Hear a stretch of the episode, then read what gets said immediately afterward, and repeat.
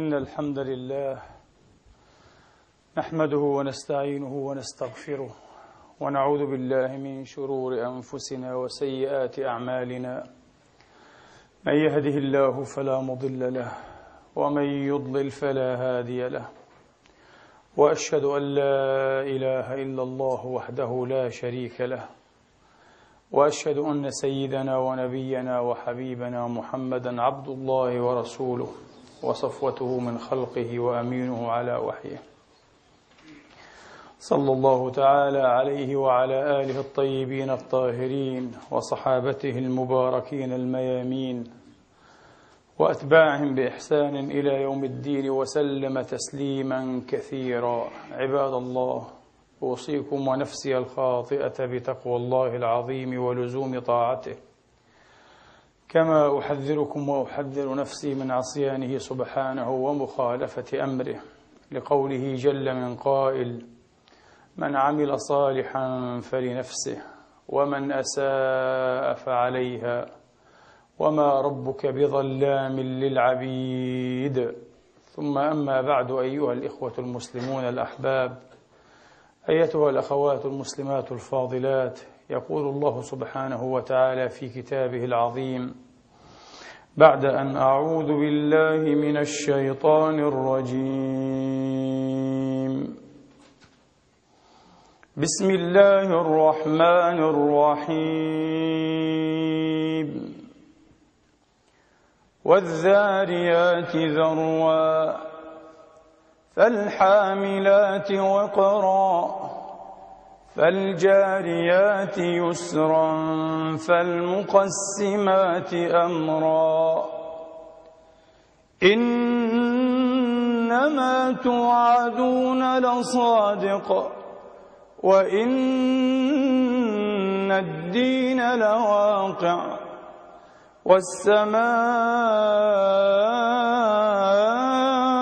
والسماء ذات الحبك إنكم لفي قول مختلف. يؤفك عنه من أفك. قتل الخراصون. الذين هم في غمرة ساهون. يسألون أيان يوم الدين. يوم هم على النار يفتنون. ذوقوا فتنتكم هذا الذي كنتم به تستعجلون. إن المتقين في جنات وعيون. آخذين ما آتاهم ربهم إنهم كانوا قبل ذلك محسنين. كانوا قليلا من الليل ما يهجعون. وبالأسحار هم يستغفرون. وفي أموالهم حق للسائل والمحروم. وفي الأرض آيات للموقنين وفي أنفسكم أفلا تبصرون وفي السماء رزقكم وما توعدون فورب السماء والأرض إنه لحق إنه لحق مثل ما أنكم تنطقون صدق الله العظيم وبلغ رسوله الكريم ونحن على ذلك من الشاهدين اللهم اجعلنا من شهداء الحق القائمين بالقسط. آمين اللهم آمين. قال الحسن البصري رضي الله تعالى عنه وأرضاه بلغنا أن رسول الله صلى الله عليه وآله وأصحابه وسلم قال تعس قوم أقسم لهم ربهم ثم لم يصدقوا.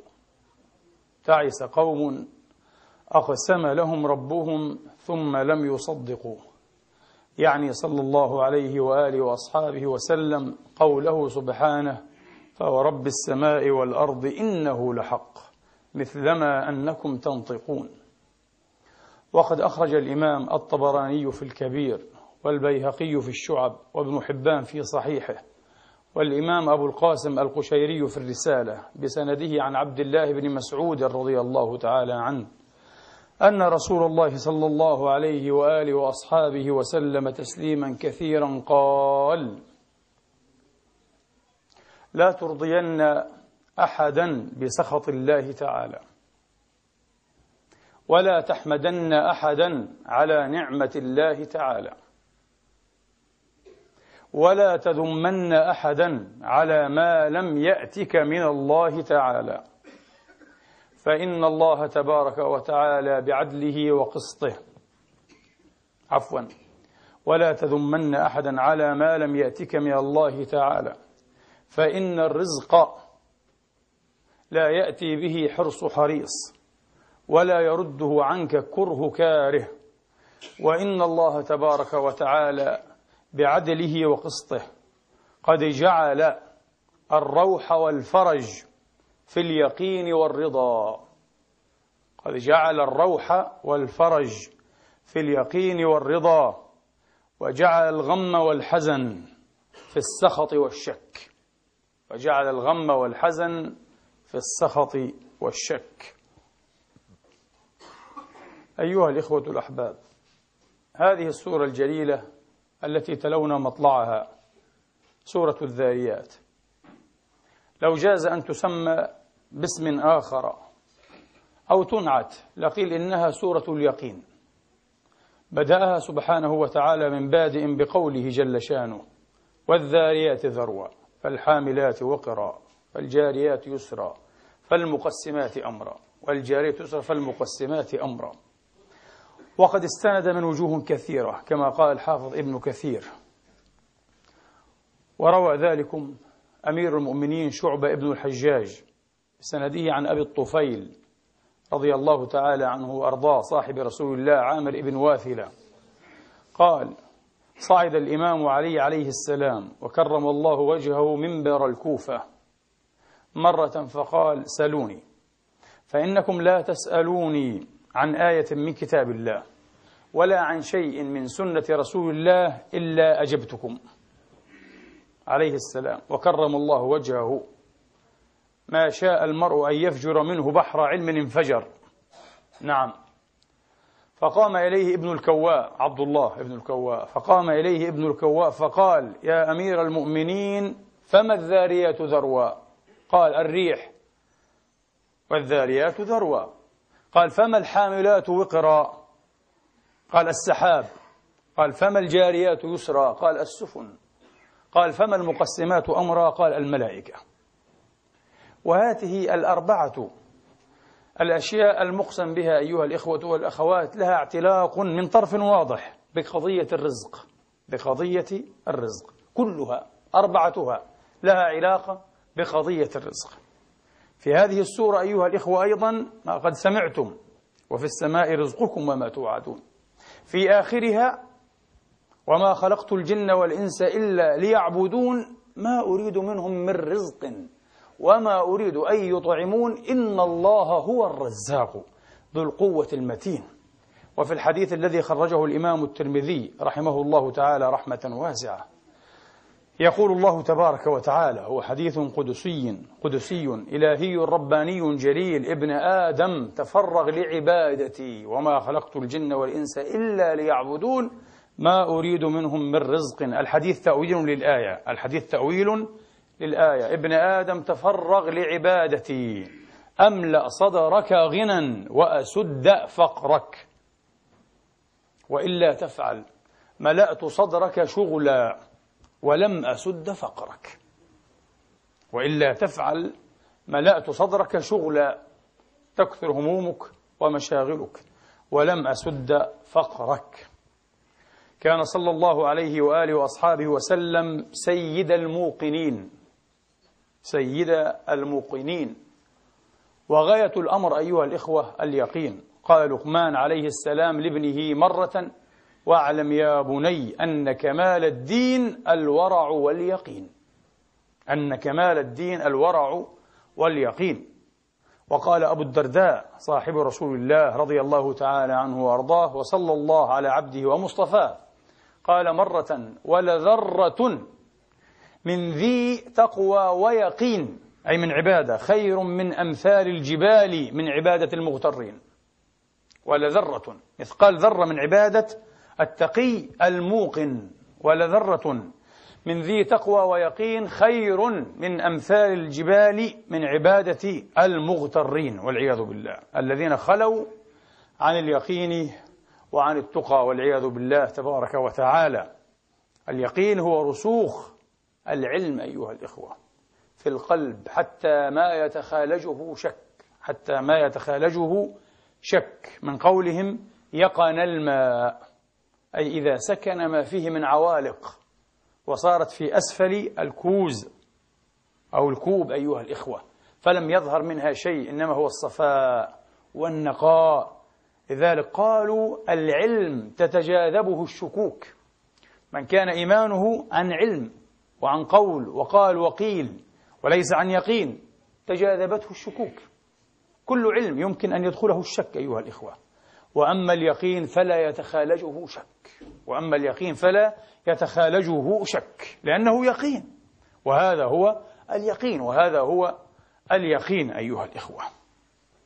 هل يتخالجنا شك في أننا سنموت ونقضي؟ لذلك سماه الله يقينا. واعبد ربك حتى يأتيك اليقين. وقال صلى الله عليه وسلم كما في الصحيح آه، أما عثمان فقد أتاه اليقين من ربه. لما مات ينعاه صلى الله عليه وسلم. ويذكر بعض محامده رضي الله تعالى عنه وأرضاه. عثمان بن مضعون طبعا. عثمان ابن مضعون قال فقد أتاه اليقين من ربه. لأنه لا يتخالجنا شك في قضية أننا سنقضي وأننا سنرتحل وندبر ونولي أيها الإخوة. هذا يقين. هذا يقين. ينبغي أن يكون لدى المؤمن أيها الإخوة من اليقين بالآخرة. كما قال أحد الصالحين اليقين أيها الإخوة هو تسليم السر بأحكام الغيوب. تسليم السر بأحكام قطع السر بأحكام المغيبات.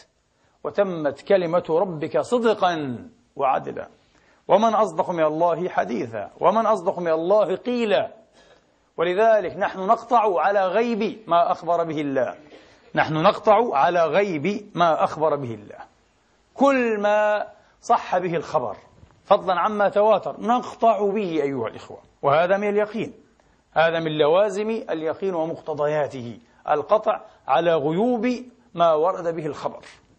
القطع على غيوب ما ورد به الخبر. قال عز من قائل وبالآخرة هم يوقنون وبالآخرة هم يوقنون حتى لا ينسب إلى الإمام علي عليه السلام وبعضهم نازع في هذه النسبة ومثل يقين علي لا يحتاج إيه إلى مثل هذه الكلمة أيها الإخوة.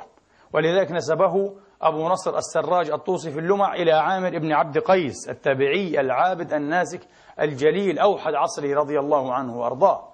على كل أيا ما كان أنه قال لو كشف الغطاء ما ازددت يقينا. لو كشف الحجاب ما ازددت يقينا لأنه من أهل الذرى العالية والمقامات السامقة أيها الإخوة آه في اليقين. لو كشف الحجاب ما ازددت يقينا رضي الله تعالى عنه وأرضاه. هذا يقين أيها الإخوة. يقين بالغيوب تسليم بها. يقين بوعد الله. يقين بوعيد الله. يقين بموعود الله تبارك وتعالى. يقين بموعود الله. من ذلكم الرزق أيها الإخوة. يقين بأن أرزاقنا تساق إلينا. ليست تزداد باحتيال محتال أيها الإخوة. وليست تنقص بمكر مكار أو قاطع سبيل أو أرزاق أو معاش لا. وقد أقسم الله على هذه القضية. فحقا بئس العبد وتعس العبد الذي لم يصدق ربه. وقد أقسم ولم يحوجه أحد إلى أن يقسم لا إله إلا هو. لو أخبر لكفى من دون إقسام وإبلاغ وتأكيد للقضية. لكنه يعلم مدى هشاشة وضعف والتواء الإيمان في قلوب عظم عباده معظم عباده والعياذ بالله تبارك وتعالى. رسول الله كان سيد الموقنين أيها الإخوة. بأمور اليقين كلها كيف لا؟ وقد بلغ الذروة الأبعد والأمد الأقصى فتنقل من علم اليقين إلى عين اليقين إلى حق اليقين. لقد رأى الجنة والنار بعيني رأسه. في الدنيا في الدنيا أيها الإخوة في حديث الكسوف الصحيح المخرج في الصحاح. أيها الإخوة قال فلم أرى كاليوم في الخير والشر قط. لقد رأيت الجنة والنار في عرض هذا الحائط. رأى هذا بعيني رأسه. ومن هنا قال أحد الصالحين ولله دره قال رأيت الجنة والنار حقيقة. قالوا كيف؟ قال بعيني رسول الله صلى الله عليه وسلم. بعيني رسول الله يقين خبر ويقين دلالة ويقين مكاشفة. آمنا بالخبر وأقام المخبر الأدلة على ذلك أيها الإخوة. فآمنا وصدقنا ورسخنا وقعدنا مكانه بفضل الله تبارك وتعالى. قال ورؤيتي الجنة والنار بعيني رسول الله خير من رؤيتي لهما بعيني رأسي لأن بصري قد يزيغ وقد يطغى وبصره لا يزيغ ولا يطغى وما دام قد أخبر انتهى. أنا أيضا رأيت هذا. رضي الله عنه وارضاه. مقام تسليم. هذا مقام الإيمان برسول الله. نعم هذا مقام من أمر السنة على نفسه وقام بحقها. فورث هذه الوراثة أيها الإخوة ونطق بالهدى. قال عز من قائل وأن تطيعوه تهتدوا. وأن تطيعوه تهتدوا. هذه الهداية التامة. هذه الهداية الكاملة. قال ولي الله سعد بن سعيد المعروف بأبي عثمان الحيري قدس الله سره. قال أبو عثمان من أمر السنة على نفسه قولا وفعلا نطق بالحكمة. ومن أمر الهوى هوى النفس والعياذ بالله ومشتهياتها ومال مع أميالها حيث تميل. ومن أمر الهوى على نفسه قولا وفعلا نطق بالبدعة. قال الله تعالى وإن تطيعوه تهتدوا. وإن تطيعوه تهتدوا.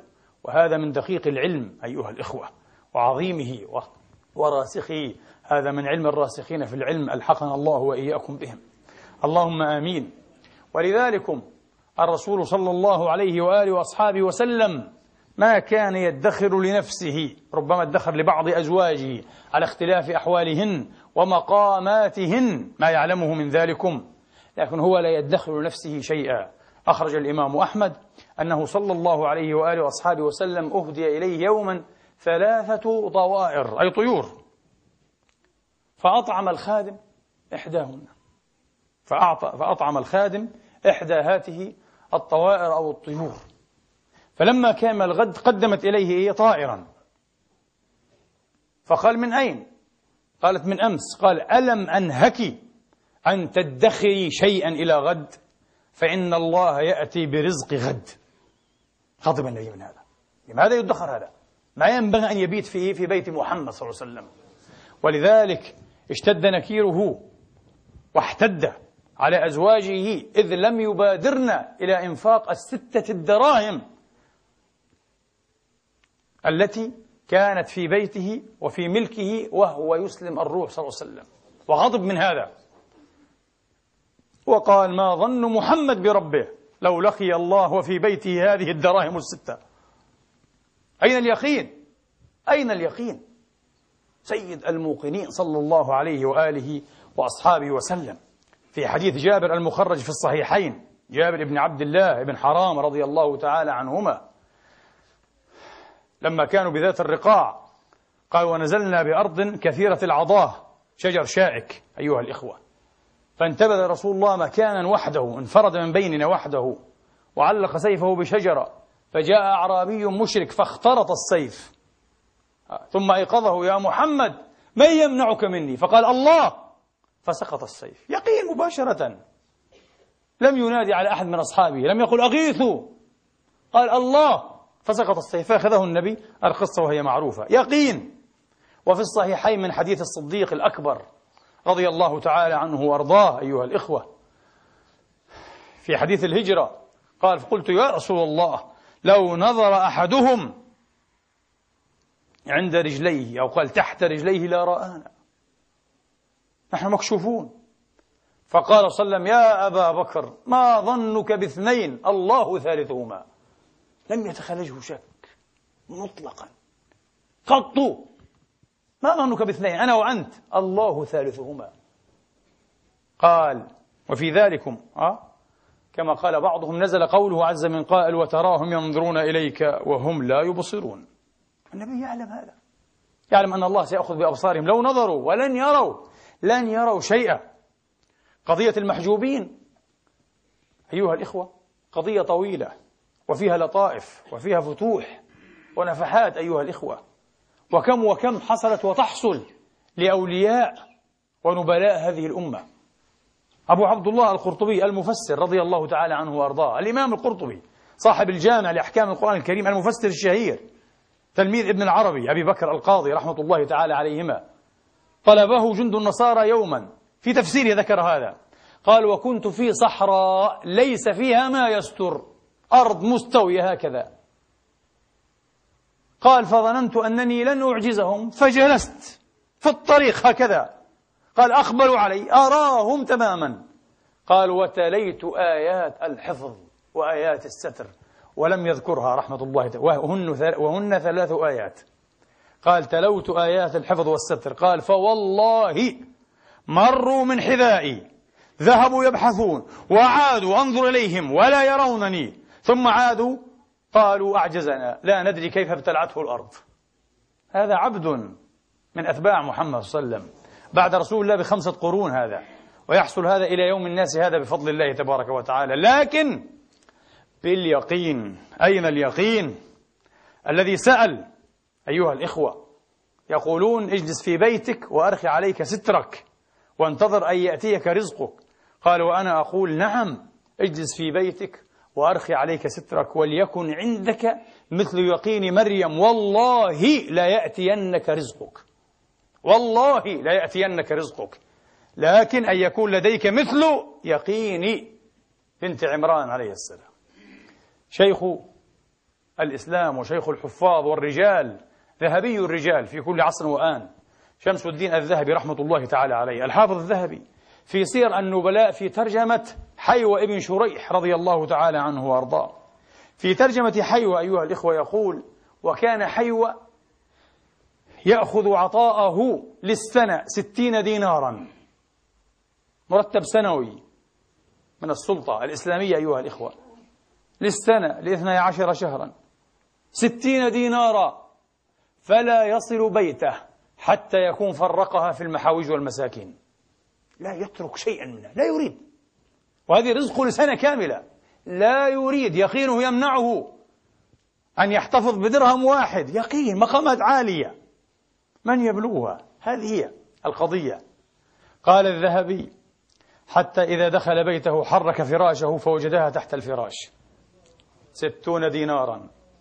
مباشرة وما أنفقتم من شيء فهو يخلفه وهو خير الرازقين. فسمع بقضيته ابن عم الله ففعل ذات السنة مثل فعله. قبض الستين الدينار أيها الإخوة ووزعها في الفقراء والمحاويج وعاد إلى بيته. حرك الفراش لم يجد شيئا. فجاء إلى حيوى ابن شريح قال له يا ابن عم يا ابن عم وغوثاه. حصل معي كذا كذا. قال نعم أنا أعطيها لله بيقين وأنت تعطيها تجربة. أنت تجرب. طبعا. وتأتي تحرك الفراش. تجرب لا لن تراها. ما في ليس هكذا. الله لا يجرب. يقين. ما من تجربة. روى الإمام أبو بكر ابن أبي الدنيا قدس الله سره في كتاب اليقين. له كتيب صغير. آه. صفائح صحائف معدودة أيها الإخوة. اسمه اليقين. أورد فيه بعض الأخبار والآثار والملح. فروى في كتاب اليقين بسنده عن بكر بن عبد الله المزني رضي الله تعالى عنه وأرضاه أنه قال افتقد الحواريون نبيهم عيسى صلى الله عليه وعلى نبينا وآل أصحاب وآل كل وأصحابه وسلم تسليما كثيرا. افتقدوه يوما فقيل لهم إنه توجه إلى البحر تلقاء البحر. فذهبوا يتفقدونه فإذا هو وقد أقبل أيها الإخوة يمشي على الماء ترفعه موجة وتخفضه أخرى. فحجبوا لذلك. أول مرة يرونه يمشي على الماء تلكم المرة. فوقفوا ينتظرونه. حتى إذا دنا منهم أيها الإخوة قال أحدهم قال بكر وأظنه أفضلهم. أظنه أفضلهم. يبدو أنه كان إيه أفضلهم. قال له يا نبي الله آتي إليك؟ قال نعم إن شئت. فوضع رجله أيها الإخوة وذهب ليضع الأخرى فغاصت. فقال أرني يدك يا قصير الإيمان. لو كان لابن آدم مثقال ذرة من يقين لمشى على الماء. هذا الأثر أيها الإخوة أو الحكاية أخرجها الإمام أحمد على ما أذكر في كتاب الزهد أيضا بسنده بزيادة. قال فسئل يا روح الله ما اليقين؟ ما هو هذا اليقين الذي بذرة منه بمثقال ذرة منه يمشي المرء على الماء ويطير في الهواء لو شاء. فقال أن يستوي الذهب والحجر عنده. تقع في يدك حجرة كما تقع في يدك ذهبة نفس الشيء. طبعا لأنه كله من خزائن الله هو قادر أن يحيي الحجر ذهبا. ما في مشكلة. قادر أن يأتيك بما تشاء. لو كنت من أهل المقام بإذن الله تبارك وتعالى. لا يعجزه هذا. لا إله إلا هو. هذا اليقين. يقين أيها الإخوة. يقين يزهد الناس في الدنيا. يقصر منهم الأمل. يجعلهم يجانبون المناهي. يجانبون نهي الله. يباينون نهي الله تبارك وتعالى. مباينة تامة. كاملة. ويزهدون في أيدي الناس أيها الإخوة. ولا يطمعون ولا يتخوضون. في الصحيحين قال صلى الله عليه وسلم من رواية أبي هريرة قال صلى الله عليه وآله وأصحابه وسلم تسليما كثيرا. اشترى رجل من رجل عقارا أرضا قطعة أرض. فوجد فيها جرة ذهب جرة من ذهب. لم يفرح ولم يسترها. ولم يكتم عليها. إنما ذهب إلى الذي باعه وقال يا أخي هذه جرتك. إنما اشتريت العقار ولم أشتري الذهب. والآخر كان عفيفا في مثل عفته وأمانته. قال وإنما بعتك الأرض بما فيها. والله لا أخذتها. اختصم الله أكبر. سبب الخير. شيء عجيب. من أين يأتي هذا؟ اليقين. من اليقين بالله تبارك وتعالى. هذه أشياء تافهة. الدنيا يقولون وسخ الدنيا وهم يغتسلون به. أرى الناس يقولون وسخ الدنيا وهم يغتسلون به يتطهرون به بوسخ الدنيا. يظنون أن أن الموضوع بالكلام والقضايا بالكلام. هكذا الامتحان. هكذا. يختصمان. لا يريد جرة. لا هذا ولا ذاك. جرة من ذهب كنز. لا يريدها. ما الذي يريد منها؟ لا يريدها فتنة. لعله فتنة ومتاع إلى حين. قال صلى الله عليه وآله وأصحابه وسلم فاحتكم إلى حاكم إلى قاض. فقال ألكما ولد؟ فأما أحدهما فقال لي غلام. وقال الآخر ولي جارية أي ابنة. مش جاري معناها أما يعني اشتراها. لا البنت تسمى جارية. من رزقه الله جارية من رزقه جاريتين أو ثلاث جوار أي بنات. قال ولي جارية. فقال زوجوا الغلام الجارية. زوجوا الغلام الجارية. وأنفقوا عليهما وتصدقا. يقين. هذا الفرج أيها الإخوة هذا الروح هذه الراحة اليقين. دنيا لا تتعبد المرأة أيها الإخوة. العلم يستعملك واليقين يحملك. العلم يستعملك وسيأتي شرحه إن شاء الله. واليقين يحملك. اليقين يمكن المرء ويقدره أن يركب الأهوال وأن يفعل المحالات في نظر الناس. باليقين أيها الإخوة باليقين. ولا يستخفنك الذين لا يوقنون. المرء راسخ بماذا؟ باليقين. والمرء خفيف بضعف اليقين. خفيف طيار. أي هم أي خبر أي إشاعة أي إذاعة. أيها الإخوة مباشرة تجعله إيه؟ مغموما محزونا. تتقطعه الهموم والحسرات لأنه خفيف.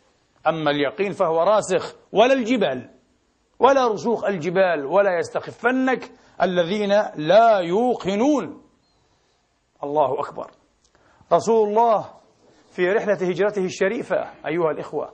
يدركه سراقة ابن مالك ابن جعشم صحابي أعرابي من بني مدلج طويل مديد قوي فارس مغوار. أيها الإخوة ومقاتل شرس يدرك الرسول. الرسول لا يخشى ويمنعه الله كما تعلمون ثلاث مرار. ثم يقول له والنبي هارب مساحل. بحذاء الساحل يقول له ارجع يا سوارة ولك سوارا كسرى. من يقول هذا؟ من يقول هذا؟ من نفذ بنور يقينه في الغيوب أيها الإخوة. وأدركها. أبلغ من إدراكه لما يراه لما يحسه لما يسمعه أيها الإخوة. في الساعة والتو. قال ارجع ولك سوارا كسرى. وصدق الرجل الصادق الأمين الذي لم ينبز بكذبة واحدة في حياته. لا قبل النبوة ولا بعدها. صلى الله عليه وآله وأصحابه وسلم تسليما كثيرا. وأخسأ الله من نقصه. وأبأس الله وأتعس الله وعثر الله من لمزه. ومن غمزه صلوات ربي وتسليماته عليه. أما بقية الحكاية فيرويها أحد نبغاء هذه الأمة. وربيب عائشة. أيها الإخوة. أحد فقهاء المدينة السبعة القاسم ابن محمد. ابن أبي بكر الصديق. يقول القاسم بعث سعد يوم القادسية في رواية بسواري كسرى وعمامته أو تاجه قال العمائم تيجان العرب وتاجه وقميصه قبائه القباء قباء كسرى وسراويله وخفيه ومنطقته التي يتمنطق بها كالحزام يشد على الوسط. بعثها إلى أمير المؤمنين الملهم المحدث عمر بن الخطاب قدس الله سره الكريم. بعثها كلها كما هي. تركت كسرى وآل كسرى الشخصية. فنظر إليها عمر ثم صوب نظره في من حوله. فلم يرى أطول ولا أمد ولا أعظم جسما من سراقة بن مالك. بتقدير الله. من سراقة بن مالك بن جعشم من بني مدلج. فقال قم يا سراقة فالبس. قال فطمعت فيها. لعله يعني إيه؟ يعطيني إياها من غنائم الحرب. قال فلبست. لبس كل هذا المتاع. متاع كسرى. وفي رواية لبس السوارين إلى منتصف الذراعين. أيها الإخوة. عفوا إلى منتهى الذراعين مما يلي العضد. آه. على قد ذراعيه. قال ثم قال أدبر فأدبرت. قال أقبل فأقبلت. قال انزع. وليس انزع اترك انزع. انزع قال فنزعت. قال بخن بخن. أعرابي من بني مدلج. يلبس تاج كسرى وسواريه وقباءه ومنطقته وخفيه. رب يوم يا سراق ابن مالك يفخم يرخم اسمه الترخيم. رب يوم يا سراق ابن مالك لو لبست أنت هذا من متاع كسرى وآل كسرى كان شرفا لك ولقومك. ثم أقبل على نفسه وقال اللهم إنك قد منعت نبيك وحبيبك محمدا صلى الله عليه وآله وصحبه وسلم هذا وكان أحب إليك وأكرم عليك مني. ومنعت هذا أبا بكر وكان أحب إليك وأكرم عليك مني. وأعطيتنيه فأعوذ بك أن تكون أعطيتنيه لتمكر بي. ثم جعل يبكي حتى رحمه من حوله. قدس الله سره الكريم. عمر بن الخطاب. ثم قال لعبد الرحمن يا عبد الرحمن أقسمت عليك بالله لما بعته وقسمته في المسلمين قبل أن تمسي هذا المساء. هذا عمر. أيضا عمر. الموقن العظيم. الموقن بما عند الله. والموقن بموعود الله. لا إله إلا هو أيها الإخوة. شيء عجب. شيء عجب أمر اليقين أيها الإخوة. شيء عجيب في هذه الأمة. يحكى في سيرة الإمام الجليل أبي, أبي عثمان الحيري ذكرته اليوم سبحان الله سعد بن سعيد ذكرته اليوم. وفيه يقال كما في الرسالة القشيرية كان يقال ثلاثة لا رابع لهم. أبو عثمان بن نيسابور والجنيد أبو القاسم بن محمد ببغداد وأبو عبد الله بن الجلاء بدمشق. ثلاثة مشائخ الوقت نبلاء المسلمين رؤوس الأولياء لا رابع لهم. لا رابع يشبههم. أبو عثمان منهم. أبو عثمان الحيري قدس الله سره. سعد بن سعيد. توفى سنة ثمانية وتسعين ومائتين أبو عثمان الحيري هو القائل لي أربعون سنة. ما أقامني في مقام فأحببت أن أتحول. راض قال أنا. وهذا من اليقين. كما قال عمر بن عبد العزيز رضي الله عنه وأرضاه. إني لأصبح وليس لي سرور إلا في مواضع القضاء. قال سروري وفرحي وفرجي وسلواي وعزائي فيما يقضي الله. كل ما يأتيني من عند الله سروري. الله أكبر. يقين وتسليم مطلق. يقين بالله مطلق. وتسليم مطلق. وتفويض مطلق. وتوكل مطلق. والتفويض والتوكل والتسليم. والرضا بل الخشية والمحبة والأنس وغيرها وغيرها كلها من لوازم اليقين كلها من آثار اليقين. ولذلك قال أحدهم كما نقل السراج الطوسي في لمعه قال اليقين أول الأحوال كلها وباطن الأحوال كلها وآخر الأحوال كلها وغاية الأحوال كلها. اليقين. من ليس له يقين ليس له عبادة. على الأقل مقبولة. ليس له عبادة. ليس له حال. ليس له مقام. ليس له شيء. اليقين. أبو عثمان الحيري قدس الله سره. له نبأ عجيب. يذكره أيضا الذهبي وغيره. رحمة الله عليهم.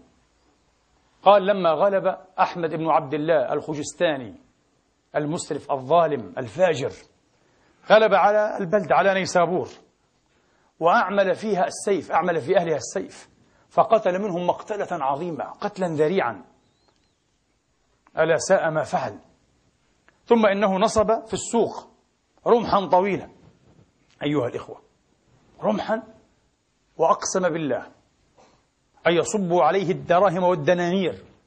فإذا لم يغطوا رأسه فقد أباحوا دماءهم. مجرم. يعني هذه ملايين ملايين. كيف يغطى رأسه هذا؟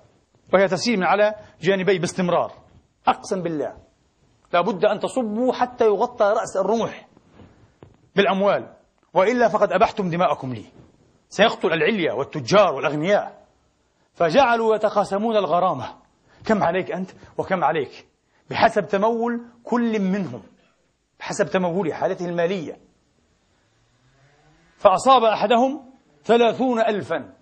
أصابه ثلاثون ألفا ثلاثون ألفا لزمته حتى يغطى هذا الرمح.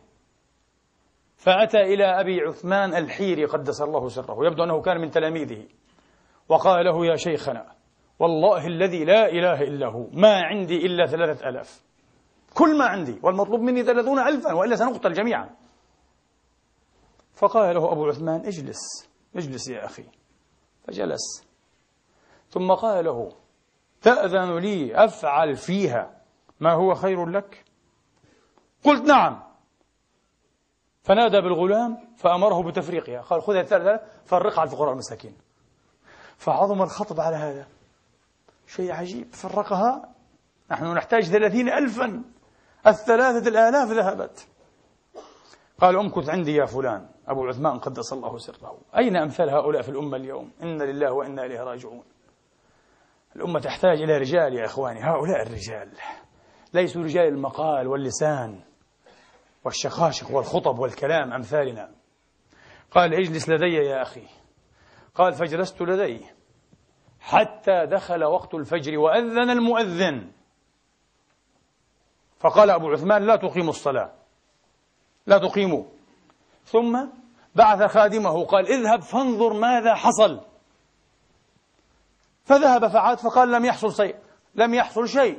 قال اذهب كرة أخرى. وأبو عثمان يضطرب بين السكة والمسجد. لا يجلس.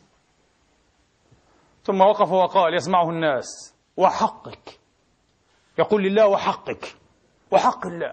وحقك. لن أقيم الصلاة حتى تفرج عن المكروبين. فلم يستتم دعوته حتى جاء الغلام فرحا يعدو يقول يا سيدي يا سيدي كفى الله المؤمنين القتال. بقرت بطن أحمد بن عبد الله. قتل الرجل. وانتهى كل شيء. فقال أقم الصلاة يا مؤذن. قال الإمام الذهبي قدس الله سره وبمثل هذا. الذهبي شيخ السلف في وقته قال بمثل هذا تعظم مشايخ الوقت. تعظيم المشايخ وأهل الله بمثل هذه. الوقائع ليس بالكلام والشقاشق. قال بمثل هذا تعظم مشايخ الوقت. بدعوة. لو أقسم على الله لأبره. لو أقسم على الله لأبره. اليقين أيها الإخوة. يحكى في ترجمة الحافظ الأوحد كما يلقب. الشيخ الإمام الحافظ الأوحد علي بن طاهر رضي الله تعالى عنه وأرضاه. أنه حين أتى بلاد الشام وقصد الأشياخ في طلب حديث رسول الله صلى الله عليه وآله وأصحابه ومن والاه. حتى كتب كتبا كثيرة جعلها في صندوق. فلما أراد أن يركب البحر قيره أي سد منافذه بالقار بالزفت. آه. حتى لا يصيبه من إيه؟ رشاش الماء والبلل. قيره جعلها في صندوق. هذه نتائج سنوات في طلب العلم والتبكير والحفظ والتقييد والاهتمام والجلد. فاضطربت الأمواج وتلاعب بالسفينة فلم يروا بدا من أن يخففوا حملها. فألقى هو أيها الإخوة إيثارا صندوق علمه وعنده كان أهون لو ألقى نفسه لكن ما يجوز قتل النفس. ألقى صندوق علمه وأتبعه حسرات نفسه. وسكن كل شيء أيها الإخوة. فلما خرج إلى الساحل مكث ثلاث ليال. قائما راكعا ساجدا يبتهل إلى الله في صندوقه. حتى إذا كانت الليلة الثالثة سجد وقال ألهمه الله. الله أحيانا يلهم عبده الدعاء ليستجيب له. ألهمه الله دعوة قال اللهم إن كنت تعلم أنني ما طلبت هذا العلم إلا في حبك وحب رسولك فأغثني برده إلي. فما رفع رأسه إلا والصندوق أمامه. قذفه الموج في لحظة أمامه. أو أتاه به ملك كريم لا ندري. شيخ الإسلام هذا. فأخذه وحمد الله أعظم الحمد وأسناه وأعلاه. ثم ذهب. تنسك الرجل. ولم يحدث حتى بحديث رسول الله. يخشى. يخشى حظ النفس والشهوة. لم يحدث. والناس يلومون عليه. كيف حصلت كل هذا العلم ولا تحدث برسول الله؟ ويخوفونه بكتم العلم إلا أنه يمتنع ولا يستجيب. قال ثم عرض عرض لي رسول الله صلى الله عليه وسلم في المنام ليلة.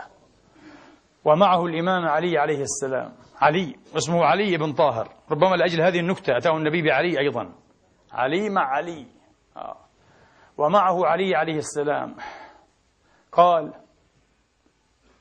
فقال لي يا علي من عامله الله بمثل ما عاملك به عند شط البحر؟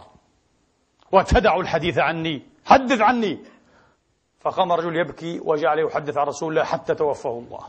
وكان حافظ الوقت الأوحد قدس الله سره الكريم. يقين. يقين أيها الإخوة.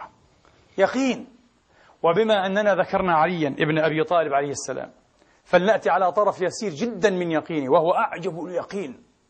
يقين عجب أيها الإخوة. في الصحيح من حديث أبي سعيد الخدري رضي الله تعالى عنه وأرضاه أن النبي عليه الصلاة وأفضل السلام كان يقسم يوما. طبعا ورد أنها غنائم حنين. يقسم بالعدل الذي يتوخاه دوما ولا يحيد عنه. فقام إليه عبد الله ابن ذي الخويصر التميمي قبحه الله. هذا صحابي مقبوح منبوح والعياذ بالله. وقال له اعدل يا محمد اعدل. قال ويحك من يعدل؟ إذا لم أعدل أنا. ثم قال عمر يا رسول الله ائذن لي أن أضرب عنقه. نافق هذا. يقول لرسول الله أيها الإخوة رأس العدل والمعدل اعدل. في رواية ما هذه قسمة أريد أريد بها وجه الله. الله أكبر. ماذا أريد بها يا مقبوح يا منبوح يا عاثر يا خائب يا خاسر؟ مجرم. وفيه نزل قوله تعالى كما في الصحيح ومنهم من يلمزك في الصدقات. في عبد الله بن ذي الخويصر التميمي قبحه الله تعالى. نعم. فقال صلى الله عليه وسلم دعه يا عمر فإن له أصحابا. انظروا الآن إلى اليقين وإلى كشف الغيوب بتعليم الله وعلمك ما لم تكن تعلم وكان فضل الله عليك عظيما. قال دعه يا عمر فإن له أصحابا يحقر أحدكم صلاته إلى صلاتهم. في رواية إلى صلاته. وصيامه إلى صيامهم يمرقون من الدين كما يمرق السهم من الرمية قد سبق الفرث والدم. يمرق السهم بسرعة خيالية حتى تنظر فيه في نضيه في نصله في رصافه في قذره لا ترى شيئا كما قال وهذا في الحديث لا ترى شيئا من دم لم يعلق به شيء لشدة نفاذه ومروره سريعا. قد سبق الفرث والدم. يمرقون بسرعة. قال صلى الله عليه وسلم يمرقون على حين أو يخرجون على حين فرقة من المسلمين. هناك فتنة وفرقة ويخرج هؤلاء. بمن؟ يتنبأ النبي صلى الله عليه وسلم. وعمن يتحدث عن الخوارج. آيتهم. النبي يعطي علامة. هنا اليقين نحتاج إلى يقين عاد. آيتهم. قال وأنا أعلمهم لكم. سأذكر علامة لهم. قال آيتهم رجل. إحدى يديه مثل البضعة. تدردر أي تتدردر تدردر أي تهتز آه. جيئة وذهابة. هكذا. والمقصود أنه رجل بلا ذراع له عضد بلا ذراع وفي آخر عضده قطعة من لحم. فيها شعرات مثل السنور أيها الإخوة تتدردر ذكره بعلامة عجيبة جدا. ويلقب ذا الثدي. شبهت هذه اليد بالثدي. وفي روايات له ثدي. المهم قال إحدى يديه كما ذكر. قال هذه علامتهم. وأمر بقتلهم. وبشر النبي من يقتلهم وأنه أدنى إلى الحق أيها الإخوة وأجدر بالحق وأنهم كلاب جهنم. قال عبد الله بن شداد. قال أبو سعيد الخدري أشهد لسمعت من رسول الله وأشهد أن عليا قتلهم وأنا معه. أنا كنت معه حين قتلهم. بالضبط كما ذكرهم الرسول. ولهم صلاة ولهم صيام. وقراءة قرآن. هنا اليقين. تحتاج إلى يقين لكي تقاتل وتقتل أمثال هؤلاء. عباد قراء. يبكون ليل نهار من خشية الله. لا بد أن يقتلوا. فتنة جهلاء مجرمون. إرهابيو عصرهم كانوا. إرهابي عصرهم كانوا. والعياذ بالله. يحتاج إلى يقين. الآن يروي الإمام أبو القاسم الطبراني في المعجم الأوسط بسنده عن جندب ابن عبد الله البجلي رضي الله تعالى عنه وأرضاه. قال جندب لما مرقت الخوارج وانحازوا إلى حروراء وكانوا ثمانية آلاف كانوا ثمانية آلاف. فناظرهم الإمام علي عليه السلام فرجع منهم أربعة آلاف. فيهم عبد الله بن الكواء ذكرناه اليوم في صدر الخطبة الذي سأل علي عن إيه؟ عن تأويل آيات الذاريات هذا ابن الكواء. فيهم عبد الله ابن الكواء. وأبى الآخرون أن يرجعوا. فقال لهم أبو الحسن عليه السلام كونوا حيث شئتم على ألا تسفكوا دما حراما. على ألا تسفكوا دما حراما. ولا تقطعوا السبيل ولا تظلموا أحدا فإن فعلتم فقد آذنتكم بالحرب. كونوا. أنا لا أقاتل الناس ولا أقتلهم على عقائدهم وعلى خروجهم علي حتى لكن لا تقطعوا السبيل. لا تروعوا الآمنين لا تقتلوا. معصومي الدماء. وإلا فهي الحرب. قال جندب ابن عبد الله البجلي رضوان الله تعالى عليه فوالله ما قتلهم علي إلا بعد أن سفكوا الدم الحرام. قتلوا عبد الله ابن خباب ابن الأرت الصحابي الجليل المجاهد المعذب الصابر المحتسب ابنه عبد الله قتلوه. قتلوا عبد الله ابن خباب وبقروا بطن سريته.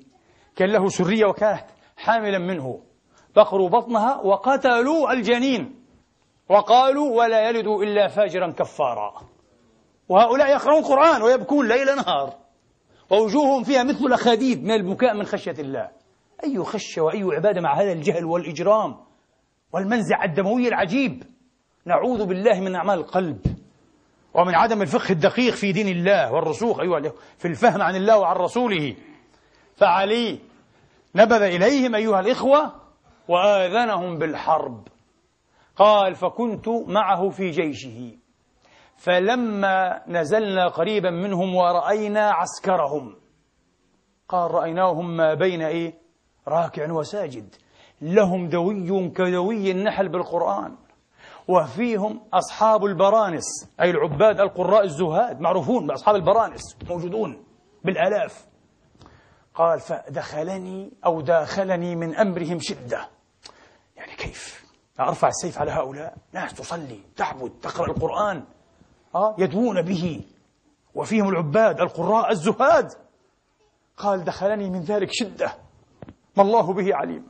فقمت أصلي ودعوت ربي اللهم إن كان في قتل هؤلاء لك طاعة فأذن لي به.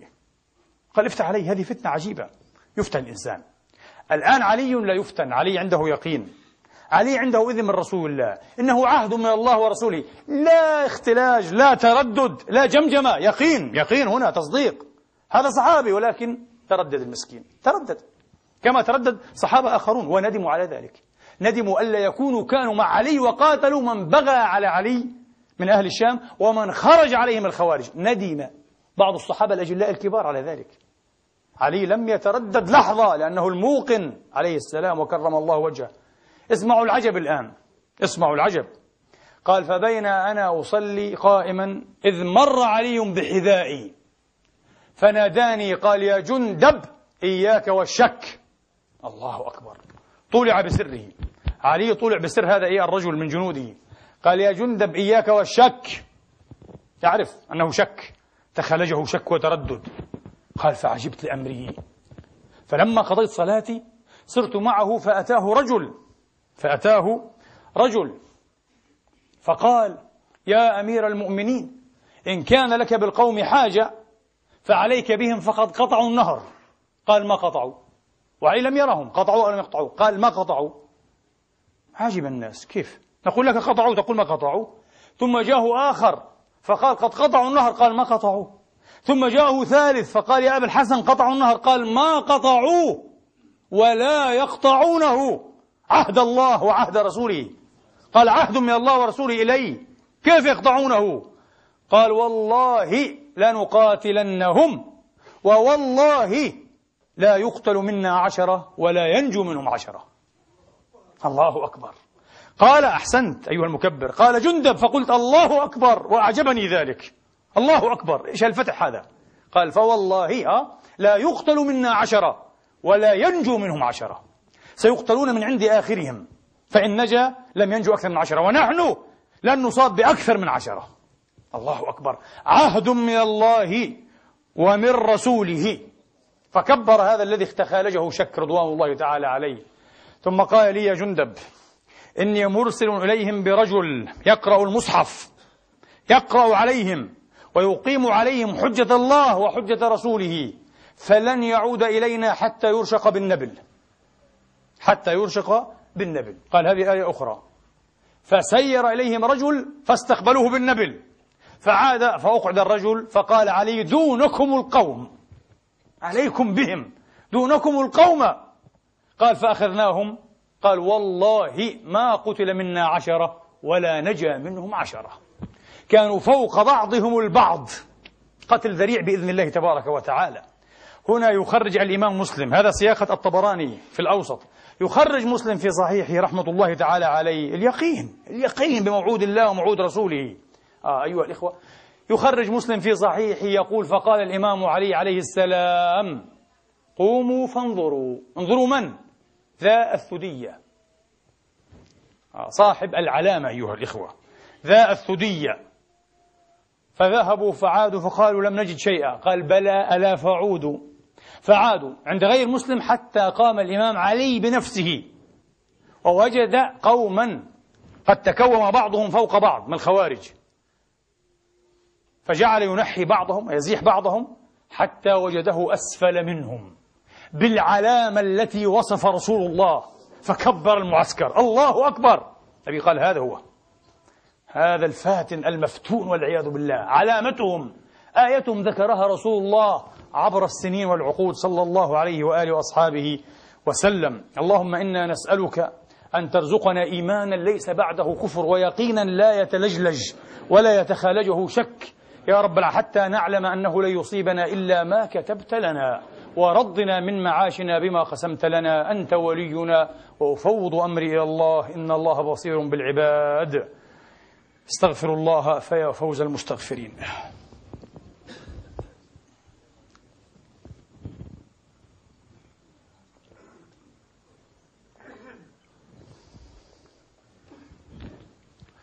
الحمد لله الحمد لله الذي يقبل التوبة عن عباده ويعفو عن السيئات ويعلم ما تفعلون. ويستجيب الذين آمنوا وعملوا الصالحات ويزيدهم من فضله. والكافرون لهم عذاب شديد. وأشهد أن لا إله إلا الله وحده لا شريك له وأشهد أن محمدا عبده ورسوله. صلى الله تعالى عليه وعلى آله وأصحابه وسلم تسليما كثيرا. أما بعد أيها الإخوة الأحباب أيتها الأخوات الفاضلات أخرج الإمام أبو الفرج ابن الجوزي في سيرة خامس الراشدين رضي الله تعالى عنه وأرضاه أن مسلمة بن عبد الملك دخل عليه وهو في السياق وهو في مرضه أي مرض موته. بالسم وليس مرضا. قال في مرضه. فقال له يا أمير المؤمنين لقد فطمت أفواه بنيك أفواه ولدك عن هذا المال والناس يجدون وتركتهم عالة ليس لهم شيء ليس بين أيديهم شيء. فلو أنك أوصيت بهم إلي أو إلى نظراء من أهل بيتك كفيتك مؤنتهم. فما ترى. قال فقال أجلسوني. فأجلسوه رضي الله تعالى عنه وأرضاه. شاب في الرابع والثلاثين عمر بن عبد العزيز شيخ الأمة شيخ الإسلام أمير المؤمنين رأس الأولياء في وقته ابن 34 سنة. قدس الله نفسه وروحه الطاهرة. قال أجلسوني. هكذا الرجولة. هكذا الدين واليقين والإيمان والسداد والتوفيق والرشاد. سددني الله وإياكم. فأجلسوه. فقال أبي الله الحمد لله أبي الله تخوفني يا مسلمة ابن عبد الملك؟ تخوفني مما أعد الله لي ولأولادي أبي الله تخوفني يا مسلمة ابن عبد الملك؟ أما ما ذكرت من فطم أولادي عن هذا المال فإني لم أحرمهم حقا هو لهم ولا أعطيهم حقا هو لغيرهم. قال حقهم أخذوه. مثل كل الناس. لكن لا أعطيهم شيئا ليس لهم.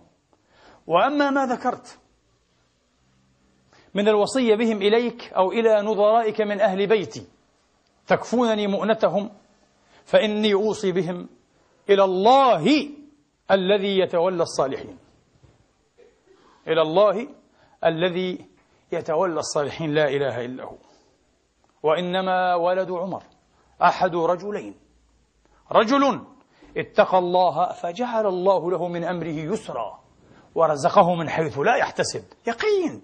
هذا لا يقول إنسان على فراش الموت يترك أطفاله الصغار من بعده اثني عشر ولدا إلا بيقين. تزول الجبال ولا يزول. تزول الجبال. ما الذي يحمل الناس على أن يعصوا الله وأن يأكلوا من حله ومن حرامه ومن شبهاته؟ الحرص على مستقبل الأولاد. مسكين ضيعتهم. النبي قد ضيعتهم. أنت هكذا ضيعتهم. والله العظيم. والله بدرهم حرام. ضيعت أولادك يا مسكين. تجهل هذا. تجهل هذا. قال وإنما ولد عمر أحد رجلين هذا الأول. والثاني ورجل قد غير وفجر. فلا يكن عمر أول من أعانه على ذلك. لن أكون أول من يعينه على أن يفجر. لا انتهى. ثم قال ادعوا إلي بولدي. فدعوا بهم فأتوا وكانوا يومئذ اثني عشر. اثني عشر ولدا رضوان الله عليهم. فوقفوا بين يديه. فنظر إليهم وصوب بصره وأغرورقت عيناه بالدموع وقال بنفسي فتية تركتهم ولا مال لهم. أي بني إني مثلت رأيي بين أن يعني قدرت الأمور تصورتها أه؟ افترضتها إحدى حالتين. إني مثلت رأيي بين أن تفتقروا ولا أترك لكم شيئا ولا يدخل أبوكم نار جهنم. وبين أن تغتنوا وأترك لكم ما فيه نوال ويدخل أبوكم نار جهنم. فوجدت أن تظلوا فقراء إلى آخر الأبد خيرا من أن يدخل أبوكم جهنم يوما واحدا. ألا فقوموا عن عني. عصمكم الله أحسبكم الله ورزقكم الله قال الراوي فوالله ما افتقر واحد منهم ولا احتاج. اللهم إنا نسألك أن تنير أفئدتنا بنورك وأن تعظم حظنا من عبادتك. اللهم أحسن عاقبتنا في الأمور كلها وأجرنا من خزي الدنيا وعذاب الآخرة. يا رحمن يا رحيم. يا مالك الأمر يا صاحب الملك والملكوت يا رب